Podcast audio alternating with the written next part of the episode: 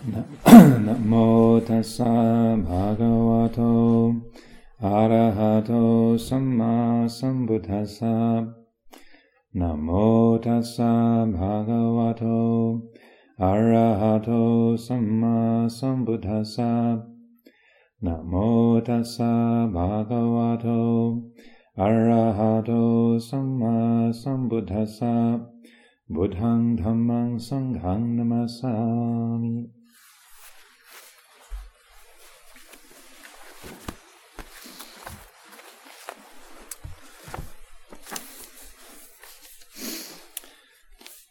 this is another of the um, uh, previously unpublished uh, talks from uh, Wat Pah Nanachat. Um, I think this is also one of the ones from 1989. And this is entitled We Can't Attain It, We Realize It. In Buddhist meditation, we distinguish between samatha and vipassana, and it is important to develop them both. Samatha means learning how to concentrate the mind on an object, like the breath, or whatever sign we are using.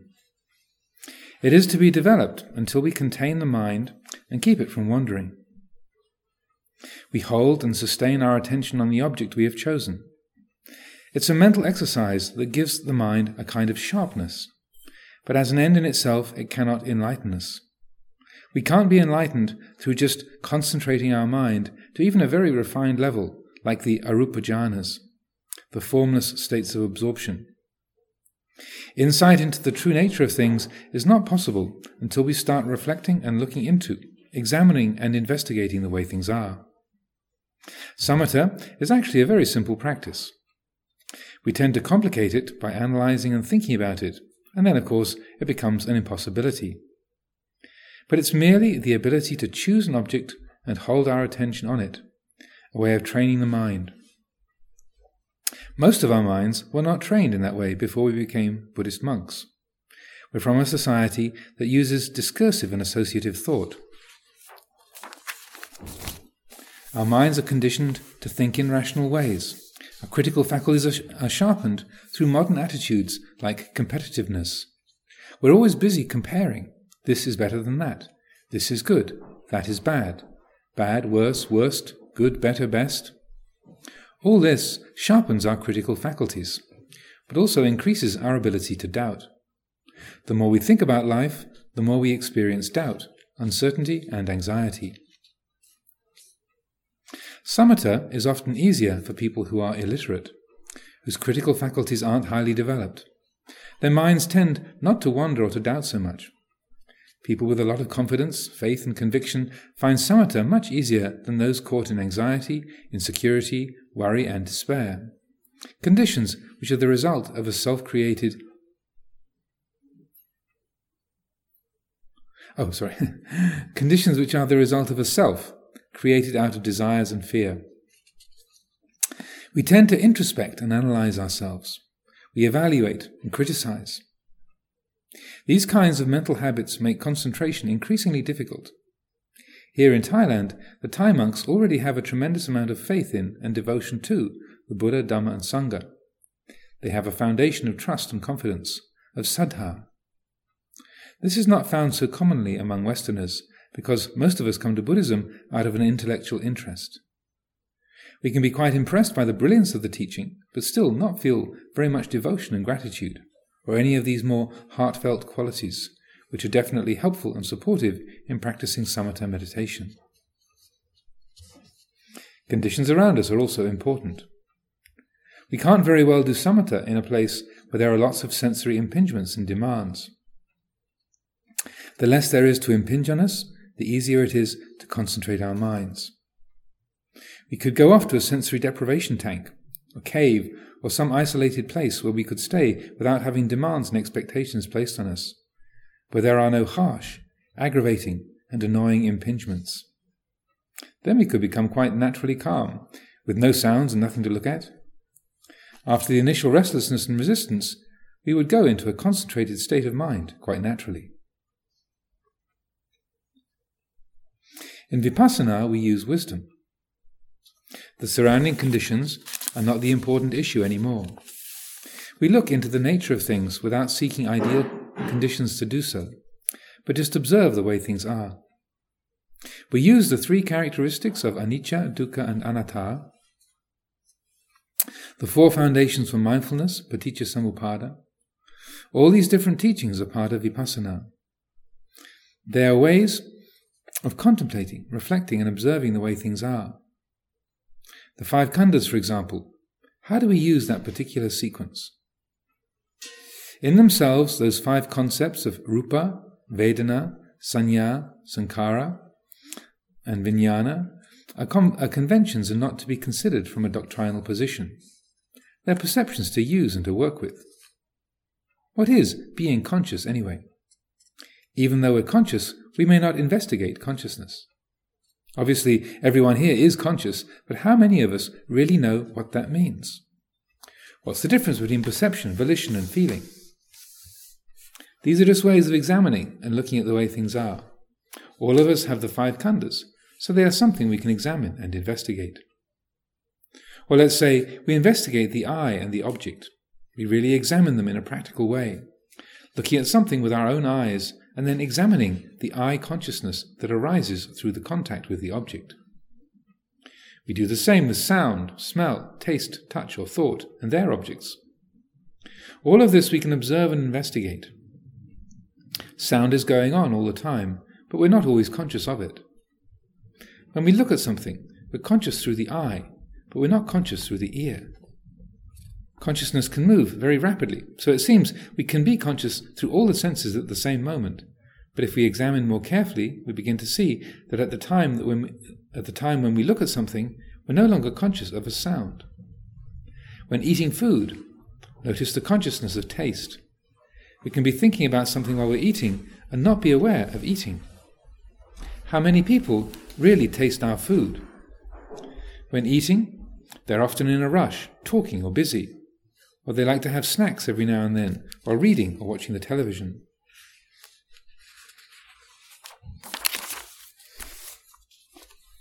When the eye is concentrated on an object of sight, we're no longer conscious through the body.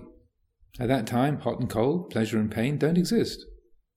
So, to deal with physical sensation, maybe to get away from physical discomfort, we can distract ourselves by looking, listening, or turning to something else. That's one way of dealing with discomfort. Another way is the investigation of physical pain, going right to the actual sensation of pain, looking into the pain itself, getting to know the difference between the sensation of pain and the aversion we mentally develop around that sensation. For example, we have pain in our legs. If we concentrate our attention on the actual sensation, we stop thinking about it. We're with the sensation, but we're not creating mental aversion to its seemingly unpleasant appearance. Generally, generally though we're not so refined and aware, we tend just to be averse to physical pain and discomfort, and try to suppress them, or use willpower to endure them. But when we go to the sensation itself, there is body consciousness. We're not adding aversion onto the pain. I can't stand it. I don't want it. Those are the emotional reactions to physical discomfort and pain of any sort. This is to be investigated and observed. When we bring attention to the sensations of the body, whether they are pleasant, painful, or neutral, the body will relax more and more. When we feel tension or stress, if we concentrate on that spot with just an attitude of bare attention, without aversion, the condition for pain can diminish. What we really can't stand is the emotional reaction. Most pain we can bear. It's when we think, I can't stand any more of this. That, that's when we give up and try to get away from it. If we're caught in the emotional realm of, I can't bear it, we may even have that thought before there is any actual pain. What if pain arises? I won't be able to stand it we can already be suffering from the possibilities of experiencing pain that we don't even have yet, because of our ability to remember pain we've had, that we've had before and couldn't stand. So we investigate how the mind works, the way things are. If our body is giving us pain, that's the way it is. It's not something that we've created. We're not deliberately, intentionally trying to make pain arise in our body. But ignorance, desire, and fear cause the reaction of aversion, wanting not to have or to get rid of. Notice how lust and sexual desire make us dull, so we lose our ability to discriminate. We can be caught in lustful fantasies, seeking sensual pleasures with mind and body, and lose our sense of perspective. We may become so eager to get what we want and experience the pleasure we anticipate that our ability to discriminate becomes inoperative. Aversion and anger tend to make us very critical. Lust does just the opposite. Its push is to get what we crave. That is our sole aim and purpose.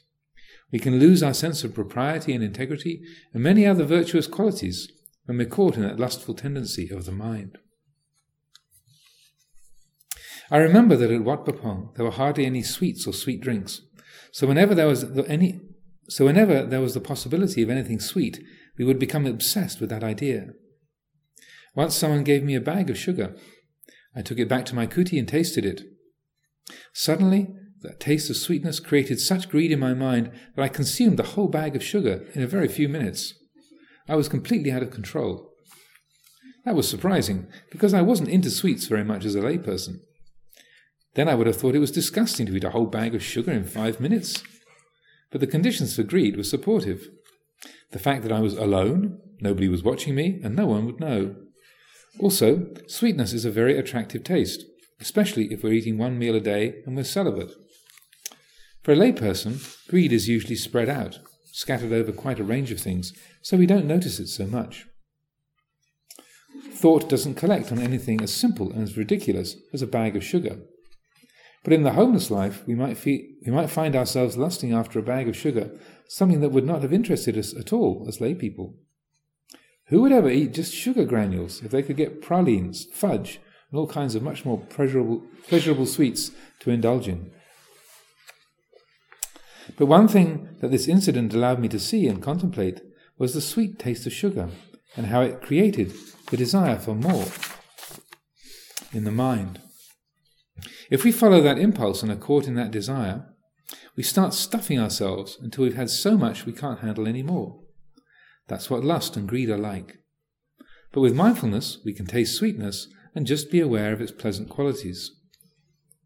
Through investigation and understanding, we no longer create lust around it. It is as it is. We don't follow it, seeking to have it again and again and again until we're absolutely satiated. Mindfulness allows us to know and be aware of time and place, appropriateness and suitability. It allows us to have integrity, to be considerate and thoughtful in our lives. My generation of Americans never admitted to being afraid of anything. To be a man, and had to put on the act of being what they call macho, strutting around wanting to give an impression of fearlessness. Strangely enough, Often, some of the most aggressive types of men are the most frightened. In meditation, these masculine and aggressive types have to deal with tremendous fear and terror. A natural fear can arise like the instinctive fear if a tiger is chasing us. That's a natural protective device. It's not a pers- it's not personal and it's not a fault. It doesn't make us heedless. That kind of instinctive fear when we see a tiger who looks ready to attack us makes us act very swiftly in order to protect our life. Then there's also the fear of things that haven't occurred, of possibilities in the future, or the anxieties and worries that we create in our lives about the possibility of being hurt or damaged, ostracized or humiliated and insulted, being deprived of what we want. There's the fear of the unknown. We can look into the black night and become frightened because our eyes can't see in the darkness of the night. Or we can be afraid in a closed room with no light. Anything could be there. Our sense of security, of knowing, isn't present. We could imagine ghosts, monsters, or there might be scorpions, tarantulas, or cobras. In this country, it's quite possible to go into a room where there's a cobra that we can't see. There's a lot to be afraid of in this life as human beings. Things we know are quite possible. Things we know are quite possible could happen to us. We could be hit by a car or attacked by somebody. Think of the fear and anxiety women have to bear because they're an attractive force to men. They have to be careful not to put themselves in positions where they might be sexually attacked. That's a possibility of which they're very much aware. These are natural kinds of fears and anxieties coming from our human condition. Because we're born in this state, this is the way it is. But then fear may become neurotic, obsessive, and unreasonable. We can be driven by fear that we've never really looked at, but are just suppressing or repressing from consciousness. We can be concerned about what people think of us. We're creatures who care about what other people think of us. We can be anxious and worried that others don't like us or don't want us. We can become quite obsessed and read being unwanted, despised, or looked down upon into every situation. Anxiety, worry, and doubt all these imply dealing with unknown things. Instinctive fears deal with the known, with a definite situation. But because we think and imagine, we create a self, a personality, a person who can always be hurt, insulted, or offended in some way or another. It's so fragile, isn't it? We worry about the future and we feel guilty about the past. We're anxious about the situation we're in, that something might go wrong, that something bad might happen. Note this state of mind. Uncertainty, insecurity, and worry are so ordinary in our daily life experience, and yet we do not understand them and merely try to get rid of them. How can I get rid of my worries? What I found helpful is to notice and be aware of what it's like not to know, or to be uncertain about things, and then to investigate not knowing, rather than always trying to know or to dismiss uncertainty and insecurity. The desire to know and to have security is very strong. We like to feel that we're practicing in the right way. This is really the best monastery in the whole world. This is definitely our path. It's the right religion, the right philosophy and psychology. Yes, we're definitely doing the right thing. Maybe we want somebody to affirm that what we're doing is right. We want affirmation from teachers, other monks, people around us, to be told, yes, you're on the right path. Yes, this is the perfect place. But what happens if somebody comes here and says, eh, this monastery isn't very good. You should go somewhere else and take so and so's retreat? Then what does our mind do? If we're not really investigating the way things are, we're caught up in doubt and uncertainty about what we're doing. Then we go to a senior monk like me and say, Is this the right way? And I say, Yes, it is. This is the right place for you. Oh, thank goodness. Somebody said it wasn't, so I was a bit worried that maybe I was in the wrong place. Look at fundamentalist Christianity, where everything is affirmed over and over again. At a born again Christian meeting, there's a continuous affirmation of, This is the only way. Jesus is our Savior. This is right. All the others are wrong. It's the only way. Do the Buddhists? No, no, no, no, no. They're totally wrong. It's wrong, wrong. Jesus didn't teach Buddhism, he taught Christianity. What about Roman Catholics? No, no, no, no popery and all that. Endless prejudices, except about one particular form of fundamentalist Christianity, which is the only way. So I might say, Venerable Sir, please give me a testimonial about your experience with this particular religion and how the Lord came and saved you. The Venerable Sir gets up and says, I used to be a sinner and drink liquor, then I discovered Jesus, and now I am saved. My whole life has changed. I used to be an alcoholic and gamble and was totally immoral. Now I've given it all up. Everybody weeps and cries, and everyone exclaims, Praise the Lord. But in Buddhism, we look at doubt, rather than trying to convince ourselves that Buddhism is the right way. We want to investigate and look into the nature of things. It's not a matter of trying to tell everyone that, this is the best way. Buddhism is the only way, that's for certain. In Vipassana, we look at the way things are, so that when there's doubt, we investigate what it is to be wobbly, anxious, and worried. Real confidence comes with sotapatti, stream entry, when we're not affirming the Eightfold Path as a belief, but actually getting through doubt by understanding its nature. To enter the stream, we have to really know Sakkayaditthi, Silabbata Paramasa, and Vicikiccha, personality view, attachment to practices and conventions, and doubt.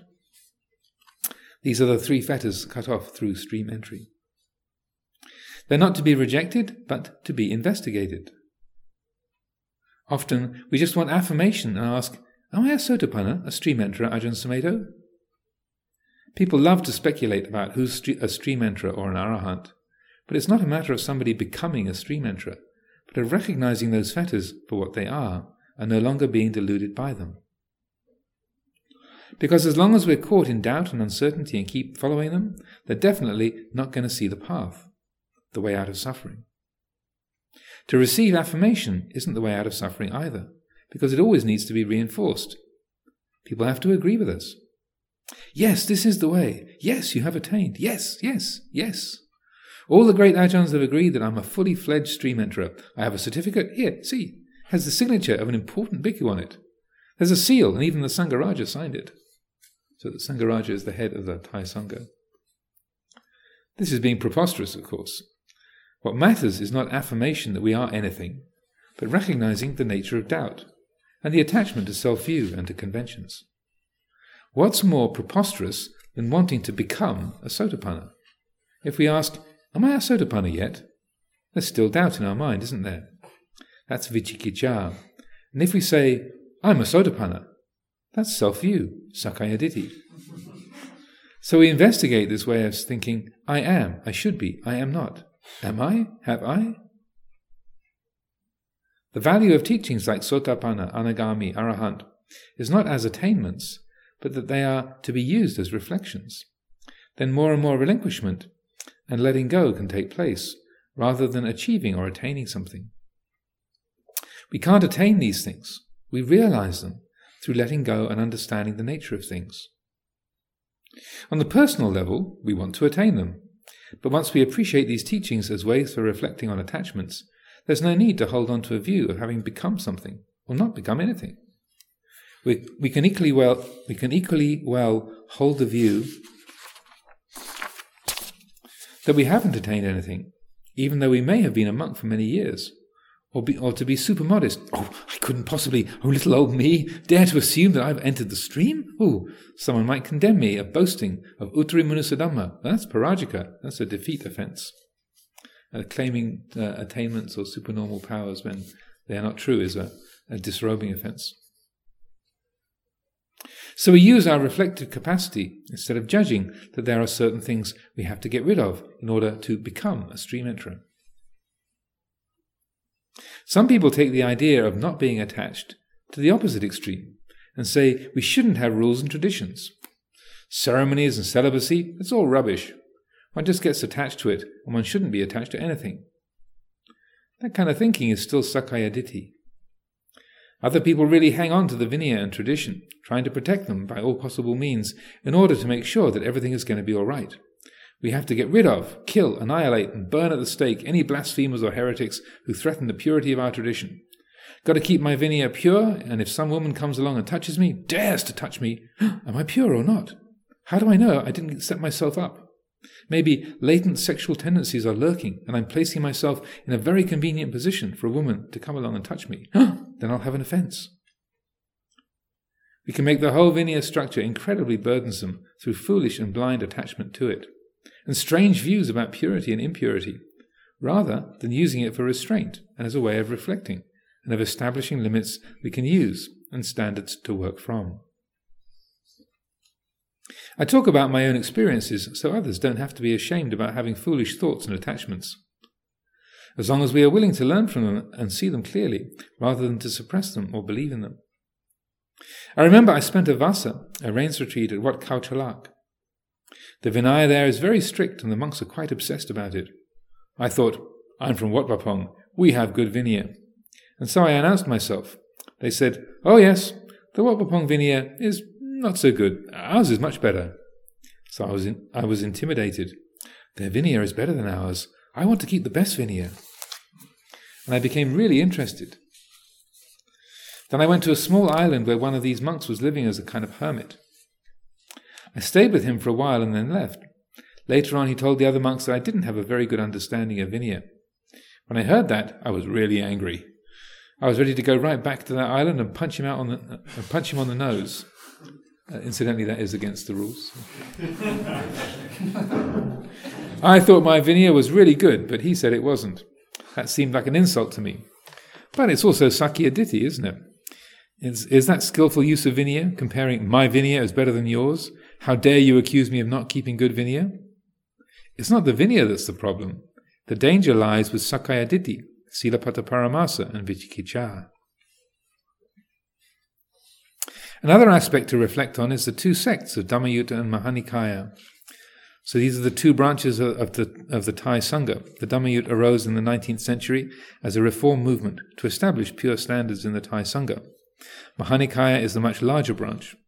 Dhammayut monks will often not recognize Mahanikaya bhikkhus as valid bhikkhus at all. Ajahn Chah and his bhikkhus are forest or practicing Kammatthana bhikkhus within the Mahanikaya, and they keep to the standards uh, they keep to the standards espoused by the Dhammayut, sometimes even stricter. Sometimes they put us at the end of the line for food and treat us as if we're not proper monks. In such situations, we might see Sakkayaditthi arising. How dare they? These kind of self views. To me, it seems much better to watch them than to make much of them, and to be carried away by indignation because we're being treated in a way we think we shouldn't be treated. When we practice Dhamma, we take life as it is. We don't try to make everything fair and just, straighten out the world, and make everything as it should be. We're willing to use life's unfairness and to use each experience for practicing the Dhamma, to recognize the way things are. If we feel angry for being looked down on and regarded as something inferior, not as good, though we think we are quite as good or even better, this is an opportunity to see Sakkayaditthi. We investigate and we learn to use life's experiences wisely. Western women who come to Thailand are often easily offended by the fact that monks, the men, get all the attention. Women are always at the back, flat against the wall, in the part of the room that's farthest away from the monks, and they're always supposed to lower themselves and be respectful in the presence of monks. Western women can be quite upset and indignant about this. They even write articles about how unfair and wrong it is, how women can become enlightened just like men, that there's no difference at all. I'm not justifying this monastic standard as an ideal form for women, but if we're really serious about understanding Dhamma, if we want to get beyond suffering, it's good to use the situation for watching our minds, rather than stomping away in a huff thinking it's not fair and we're being looked down upon. Much more benefit comes from just observing and using such experiences through reflection, not going around asking life to be fair. In England, that's the whinger's cry. It's not fair. It shouldn't be like this. I'm all for fairness, actually, but so much of life is unfair anyway. In Dhamma, we can use the unfairness of life with wisdom, rather than being offended and upset, and thereby missing the opportunity for enlightenment. When we first moved to Chithurst years ago, I could observe how my mind, if I let it, would become involved with wanting the monastery to be successful, or doubting whether it was the right decision to move there. But more and more, we just work with the flow of life. We see what we're doing and the things that are happening to us, how they affect the mind, the I am, the self view, the doubts that arise. Having very set views about how things should be done in a monastery, and then feeling threatened when we can't force the situations into being exactly as we think they should be. In Thailand, the monasteries are an integrated part of society, but in a country like England, we're on the fringes. We're oddballs. There we can't make the monasteries exactly as they are in Thailand. We observe the mental and emotional reactions. I could see things like fear of everything falling apart and going wrong. If I'd given in to that fear, everything would have degenerated and fallen apart, leading to panic and hysteria. You've got to hang on, hold it up, make it and force it, push it into being exactly what it should be. It was a terrible mental state to have to live with. More and more in our lives, if we develop our reflective capacities, we keep learning from life's experiences as we move into different situations. We develop all kinds of strengths and abilities to cope with exotic, strange, difficult, or uncertain situations that before would have, would have absolutely overwhelmed us. If we practice in order to observe the way things are, there's a fearlessness in the mind. We go beyond the fear of life and the possibility of humiliation, of falling apart or losing control. After being investigated, all that is no longer a problem in the mind. There's a willingness to look at life honestly and courageously, rather than being wimpy monks hiding away because we might lose our purity if we step out of our cave. If we're frightened, worried, and anxious, and we don't investigate, confront, and learn from these mental states, we'll always be worried and anxious about things. By becoming obsessed with states of mind, we make cowards of ourselves. We can't rise up to life at all, but always have to make sure everything is going to be all right, with nothing to threaten us. We settle for mediocrity and comfort, for security and safety, because going into the unknown, looking into the possibilities and potentially threatening situations that await us in the future, completely overwhelms our minds. We want to have a guarantee that we're going to be safe. But monastic life, the life of a samana, is one of uncertainty. One meal a day, not hoarding things, not having security like money in the bank and food stored away in our kutis, always living on the edge with the possibility of having to go without a meal, of not getting what we want. So, in the situation we're in now, at this moment, we have the opportunity to use the tradition, the Vinaya, the practice of Dhamma. We use the form as a criterion and a standard to observe with, rather than as an attachment or forming opinions about it as being useless. This monastery here, this is the way it is. Wat Pah Nanachat? It's like this. We can think, I want a more remote monastery without a lot of visitors coming. We can be very offended by a, a coachload of tourists coming to watch the Phra Farang, the foreign monks, oh, and take pictures of them. We can be caught up in Sakkaya Ditthi, Silabbata Paramasa, and Vicikiccha over something like that. But if we turn towards Dhamma, we can use the situation for watching our minds and observing the way things are. There was a Phra Farang, a Western monk, years ago, who was always looking for the perfect monastery. I went to visit him once, but he wasn't there. It was a beautiful place with caves, absolutely ideal. A few months later, I met this monk in Bangkok and I said, You aren't at that monastery anymore. And he said, No, it wasn't the right place. Why? It seemed like a wonderful place to me. He said, Ah, oh, I couldn't bear it. They gave me a kuti that was too close to the next one. Every time I walked to the meeting hall, I had to pass right in front of this other monk's kuti. That disrupted my practice, so I left.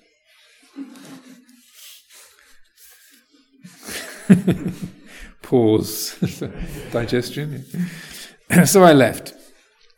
Then he said, But I found this really fantastic place in the south, and I'm going there.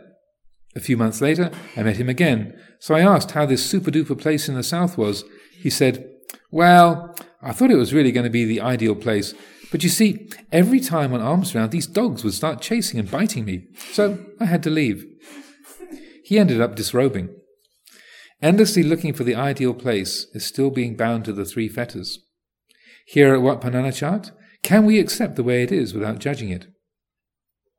I'm not asking anyone to approve or like the way it is, and I'm not dwelling on the things we dislike about it. I'm asking people to observe it. It's like this. This is the way it is here. It's this kind of place. Then we can be aware of our own opinions. I like it. I don't like it. I want to find a better and more quiet place. I want to be alone. I don't want to be in a community with a lot of monks. So on and so forth. I remember years ago visiting a monastery where the Farang monks said, Oh, this is the best monastery. There are hardly any monks here. Than Ajahn will only accept 18 monks at the most at any time. Most of the time there are less. It's a really good place for practice. A few years later, they were complaining, Oh, now we have about 25 monks. It's not like it used to be here. We can't practice anymore. We've got to find another place. Endless measuring, thinking, thinking there's a perfect place in this, worth, in this world to meditate. All we have to do is find it. The perfect forest monastery with just the right number of monks, an enlightened teacher, the ideal kuti and walking path, everything just super duper perfect. Remote, without tourist coaches coming in, no noise from the highway, no low flying aircraft, transistor radios from the rice paddies. The food is adequate, vegetarian, whole grain, organically grown. And the abbot is a certified arahant. It's the perfect place. I keep looking for it. Maybe it exists somewhere, but rather than spending our life trying to find it, the way of Buddha Dhamma is to see the way things are. Nothing is preventing us from looking at the way it is. Tour coaches, noise from the highway, low flying aircraft, any kind of food. There is nothing that isn't Dhamma about them. They may not be, be what we want, and so Sakkaya Ditthi arises because we don't like them. In order to develop, we need to really penetrate this.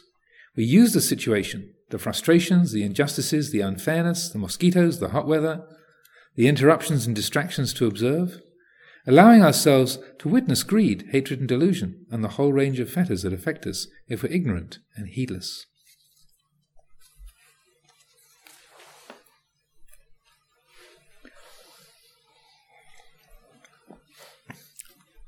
A glorious collection of themes there. Um, the, piece about um, the Dhammayutta Mahanikai, this is um, one of those mysterious things, um, these two different lineages of, of the monastic order in, in Thailand. Um, so, as he said, in the eyes of some of the, so we're a Mahanikai community, and in the eyes of some of the Dhammayut monasteries, we don't, we're not properly ordained, so we're not really proper monks at all. And so, um, when you go to stay at a Dhammayut monastery, you're not allowed to join in with the recitation of the rules. Uh, when it's the time for the alms round, or uh, then or the, when it's time for the meal, then if, if you uh, if you touch a, a, bowl of food, then uh, and then put it down in front of one of the, the resident monks, and they'll consider the food not properly offered, and have to get a layperson to kind of re-offer it again, and, or, or, offer it to them, and uh, it can be kind of bizarre. Uh, I was uh, it, when I was reading this, it made me think of the. the funeral of Ajahn Tate, who was one of the senior disciples of Ajahn Mun, and so uh, a large group, I happened to be visiting Thailand at that time, and, and so was uh, Luang Por Sumedho, and so a large group, about 25 foreign monks from Wat Pah Nanachat, all went up to Nong Khai, to where Ajahn Tate's monastery was. And so we were there at the, the funeral, and the tradition is um, over the, the few days preceding the funeral, then there are Dhamma talks given during that time. And then the closer to the actual funeral day and the funeral time, the sort of more highly esteemed and sort of the more kind of the, the, the bigger guns get invited to give talks. So if you're you're invited to give a talk on day one of a five day session, and you're kind of a of small scale you know, uh, teacher. But if you're sort of up on the you know the night of the funeral or, the, or the day before, then you're taken as a really significant and important Dhamma teacher. So they, they invited Luang Por Sumedho to give a, uh, one of the, the talks on the, the night before the actual cremation, and right after Luang Por Phut, who was a, a senior Dhammayut monk and a, a, one of Ajahn Mun's disciples and considered to be an arahant, and, and so Luang Por Sumedho was, was talking right after him. So put up in this very exalted position of uh, like one of the one of the big guns um, there at the funeral, but then at the at the meal offering. Um, then he was sat down at the end of the line, so that so that when the, the, food was passed along, he, the, he wouldn't uh, he wouldn't sully the food or make it sort of uh, make it unoffered because of course he wasn't really a monk. So it's completely wacky, um, uh, but a really good opportunity to observe. You know, the how dare they? Or look, if he's if he's not a monk, how come you're asking him to give a dhamma talk up with the up with the uh, these sort of sky high um, sort of super ajahns? Uh, but uh, you're not enough of a monk to, to touch the food and then and still have it as as uh, properly offered. But uh, it's wonderfully bizarre in that respect, and a good opportunity to to look at that feeling of attachment to um, conventions. So many useful themes in there. I think early on there was the piece about dealing with pain, and uh, this is something that could come up in a few of the other uh, other readings, but is very useful to attend to. Um, the the sensation of pain is one thing, but then the anguish and, and agitation, the, the fretting and negotiating that goes on is um, separate from that. And so in meditation, this is extremely helpful advice to bear in mind that the, the feeling of discomfort is one thing, and what the mind brings to it and adds on to it is another. And so this is um, what the, is called the teaching of the arrow. There's a, a, short sutta in the Samyutta Nikaya called the arrow, and the Buddha likens it to because he was a, uh, a, a soldier. He was in a military life before he became a monk, so he uses a lot of military analogies. And he says it's like a a soldier uh, being shot on the battlefield with an arrow so nobody can avoid the first arrow. So you have a body, you have a mind, you experience phys- uh, feelings of discomfort. That's that's unavoidable. Nobody can uh, escape from that. Um, but the second arrow is the feelings of resentment and anguish and irritation, negativity that arise on account of that. So that's the second arrow. And so if we're mindful, we can we can evade the being hit by the second arrow. That we can do. And so when we talk about the ending of suffering in uh, in in the Four Noble Truths and in the Buddha's teaching, we're talking specifically about the second arrow. But even the, the Buddha himself had chronic back pain when he was an old man. When he was 80, he, he said that uh, his, uh, he experienced pain. He said, My body is like an old cart held together with strings and straps and, and bits of wire. You know, that uh, the only way I can experience comfort is to completely absorb my mind into the sunyata vihara, like the, just to totally dissociate his attention from the sense world. That's the only way he could feel comfort. If he was paying attention to sight, sound, smell, taste, and touch, then he was in he was in pain uh, constantly. And so, uh, and he says it in a very matter of fact way. It's not like "oh poor me" or like. uh, uh, uh, that he's upset about it, but just this is happens to be the fact. I'm old. This is a part of being old is that uh, my body's like an old cart, and so that uh, when we talk about the ending of suffering and dukkha nirodha, it's not a matter of ending your physical pain or, or never having anything unpleasant uh, happen. Um, but rather, it's dodging the, the second arrow. That's the, the thing that makes the the, dif- the, the difference. So even though the body might have some pain, then the mind is able to not make a problem out of it, and then we can respond to that painful feeling in a in a skillful way. As a rule of thumb in meditation, um, when people say, "Well, what, how how much pain should I endure before I move?" or "Is it okay to move to change your posture at all?" and so um, the rule of thumb or the standard I like to encourage is um, you should wait until you've let go of the negativity, and then um, if you are moving out of kindness for your body rather than aversion to the pain, then it's quite all right to move. But as long as there's negativity and fear and hatred, then you should just uh, wait, develop patience, and, and let go of it. But when it's an act of kindness for your body, aware of your body's limitations, then uh, it's appropriate to, to, to change the posture. Then, speaking about fear and um, being chased by tigers and the different kinds of fear, this is again a very appropriate and useful teaching.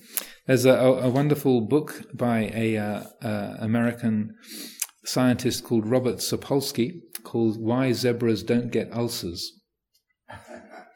Why zebras don't get ulcers. And the reason why zebras don't get ulcers, and often you see on these wildlife films, you'll see a, you know, a couple of zebras grazing happily away, and there's sort of a lion jumping on you know, cousin Joe just across, you know, just ten yards away, and sort of having his rope uh, throat ripped out. And, but the, the the the other the zebras in the foreground are happily sort of munching away. Is because they know well, cousin Joe got it this morning, so we're all right. we're not uh, we're not the target today, and so when a lion is chasing a zebra, then it needs to get stressed it needs to increase the heart rate. It needs to stop the digestion. It needs to put as much um, sort of uh, uh, uh, say energy into the muscles and to run. Uh, but it needs to get really stressed uh, for about a couple of minutes, and then at the end of that time, it's either escape from the lion or it's the lion's breakfast. You know, either way, the the, the issue is, is over. So it, it, you need you need that stress reaction. And then, um, because seemingly many animal, why zebras can't uh, think about yesterday or think about tomorrow, apparently, they um, then they the the fact they've got away, uh, then they're no longer being chased. Then they the, the stress reaction falls off, and then they are able to carry on happily. Uh, why we have ulcers as human beings is because we remember and we can anticipate, and we and that we escape from the lion today, but then we can create endless anxiety through the rest of the day about oh, what about tomorrow? Oh, what about the day after? Oh, what am I going to do? How can I protect myself? And so uh, we get ulcers because we sustain that stress reaction for more than the two minutes, for like two hours, three hours, two days, two weeks, and we can keep it going for months, months at a time. So we get uh, ulcers from the the, um, the body's functions being compromised by those stress reactions. So, in this respect, I think it's helpful saying that you know don't don't don't resent fear or, or uh, think that it's a, a, a, neurotic problem. It's it's a useful thing. That our ancestors who weren't afraid were the ones that got eaten by the tigers. so they, when they, they you know heard the sound of a tiger growling nearby, they just sort of carried on digging for roots and hunting their you know picking berries and then. So the ones who weren't afraid got eaten, the ones who said, "Oh, that sounds like a tiger," get out of here. Yeah. Then they they are, they were the ones who are were our ancestors, and so fear is a useful thing. It's it's there for a purpose, but it's when it spills over its boundaries and it becomes a um, a neurotic problem. And so that uh, I would recommend that. He's a very engaging writer. Most of his um, studies were on uh, baboons and baboon families and tribes in uh, Kenya, I believe. And uh, uh, he gave them all biblical names. So they called things like um, Rebecca and Hephzibah and Jeremiah and uh, Abraham. So the the members of the baboon tribes, and uh, but he's a, he's very very insightful and he's a very engaging uh, writer. So I would rec- recommend that. I give an unashamed recommendation for that um, for that book.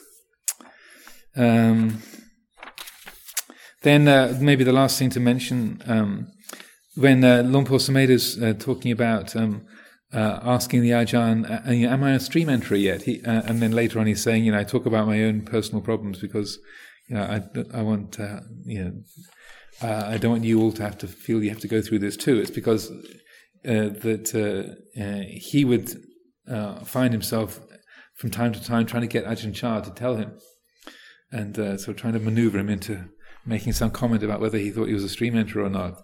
And he said, Sumedho, if you're still doubting, doesn't that mean that you're not a stream enterer yet? So, uh, uh, but he, as soon as you tried to sort of maneuver with Ajahn Chah or trick him into anything, you knew you were, you were toast, as they say. You were going to have a, a, bit of a, a tough, uh, a tough time. So many, uh, many wonderful themes there. Uh, any questions, reflections?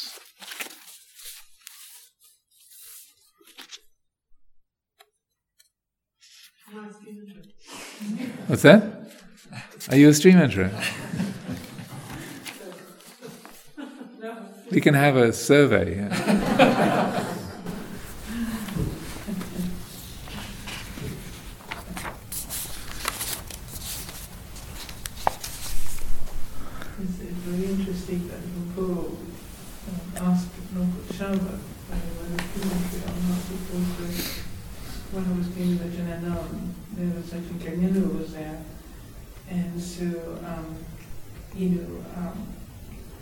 Said to them that this is a question you'll never ask Luang Por. It's one of the questions you never ask in our Sangha in England. You know, it's like completely taboo, not in the, you know, in a kind of, you know, a secret way, but it's just like, how stupid are you to ask such a question, kind of thing, you know. Mm-hmm. And I realize, you know, you know, it's like certain things you never ask mm-hmm. Because he will basically, how, what an idiot you are to ask me such a stupid question. and because I didn't know, was, you know, one of the sisters was asked about, you know, stream entry, I and he got really interested in this thing, so it's very good questions, you know. And I think, you know, and I used to learn, you know, I think I knew about Lal Sangha, and, uh, you know, she obviously hasn't been in Dhammayati very long, you know, because it's just not the kind of, you know, this kind of mm-hmm. question was not cool, you know. but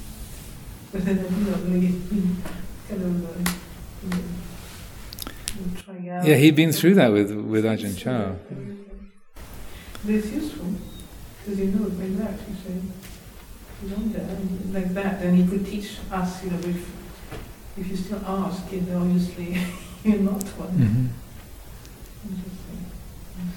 Also, it was interesting when. Um, and because generally, like, like Ajahn Chah, he wouldn't talk about levels of attainment and or um, achieving levels of, of jhana, uh, of meditative concentration, that that's, again, it's a kind of, t- not exactly taboo subject, but just w- wouldn't uh, talk in those terms. Um, because, mostly because Ajahn Chah found that as soon as you start talking or making much of that, then people start make you know think, well, I wonder if she is, I wonder if she is a stream enterer. Or well, actually, she could be like an anagami. I mean, she's got the kind of maybe or maybe not. Well, where am I? And where's he? Where's she? And you know, what kind of level are you at? And so he he saw that it produced far more confusion and um, and uh, say uh, disturbance in people's lives. And so he wouldn't talk about it in those terms. And I remember being on a, a retreat that that Luang Por Sumedho was leading and you know, being very aware of uh, avoiding talking about attainment.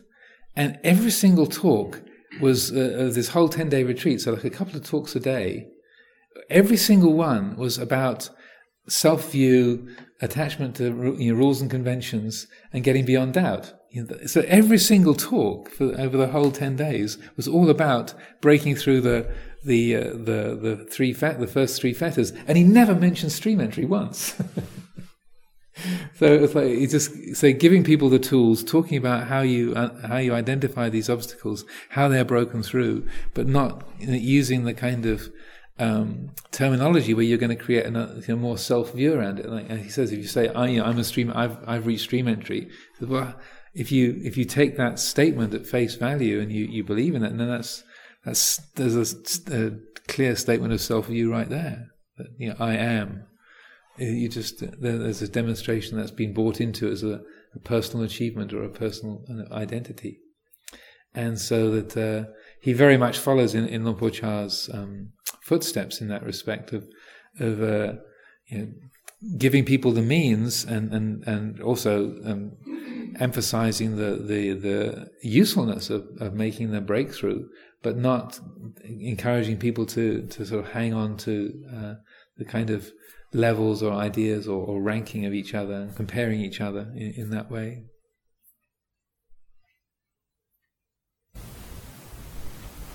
I'm reading a book at the moment, I just started reading it. It's called, it's, I recommend it to anybody, it's called The Yellow World, and it was about this boy who at 14 um, developed some severe cancer, and uh, he lost limbs and everything, know, and it, he, throughout this book, it wasn't about surviving cancer, but about what he learned from it.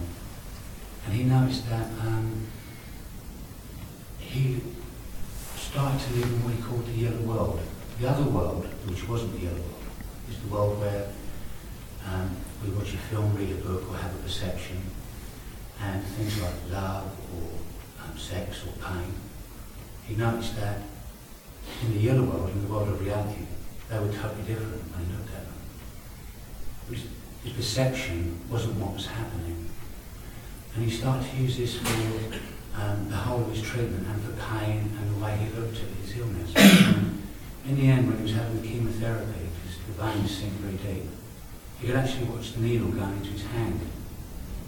And he didn't experience any pain because he changed the word from pain to noticing experience. And that the experience and the thought pain were totally different. Mm. So living in a world of actual reality, mm-hmm. which is what you know we're trying to practice in Buddhism, is totally different from perception of reality. He's a wise, a wise lad. Yeah, it's fantastic book. And that's, I think that's what I just made was saying that, that our, our perceptions of things, you know, your perception of what Buddhist monk is enlightenment mm. is well, what pain is, yeah?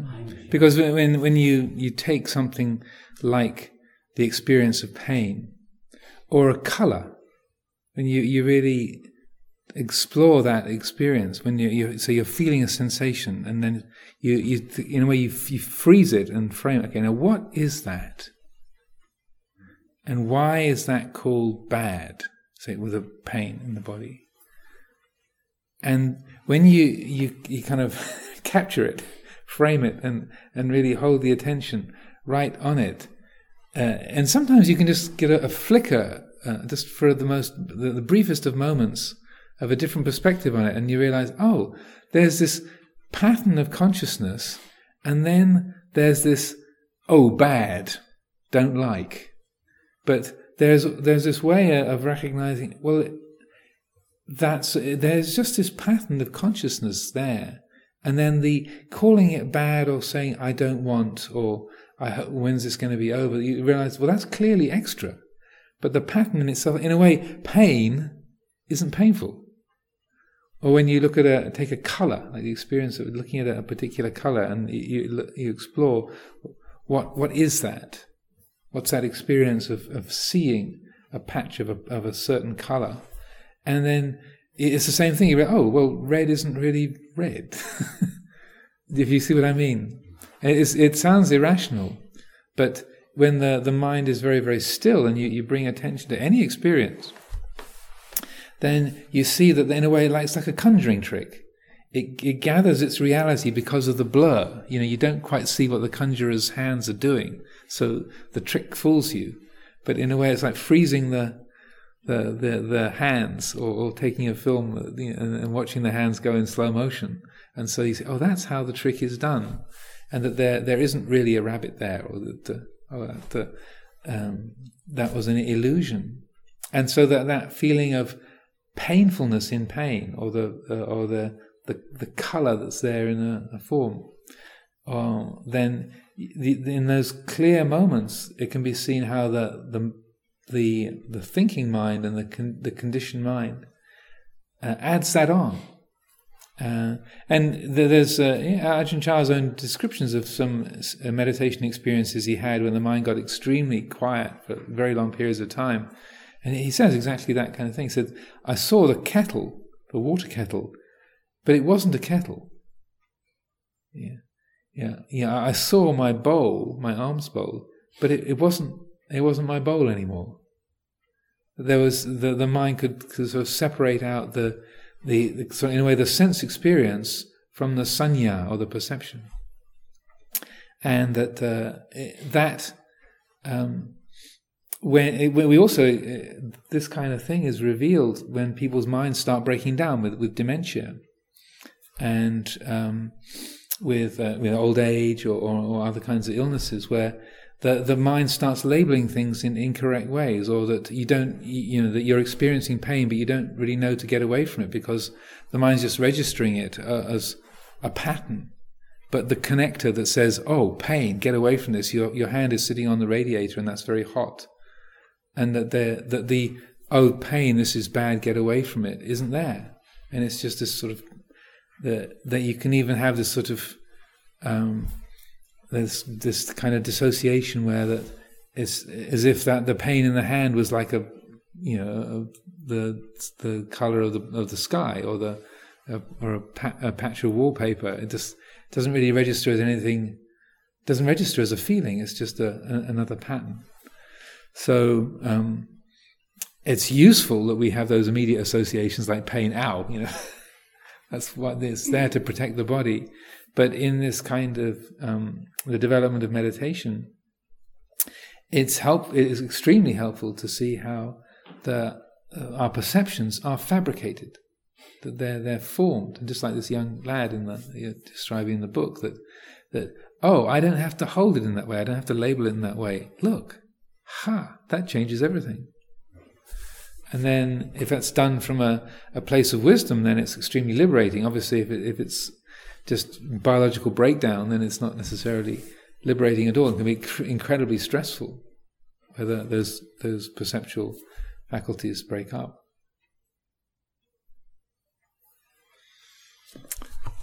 Okay.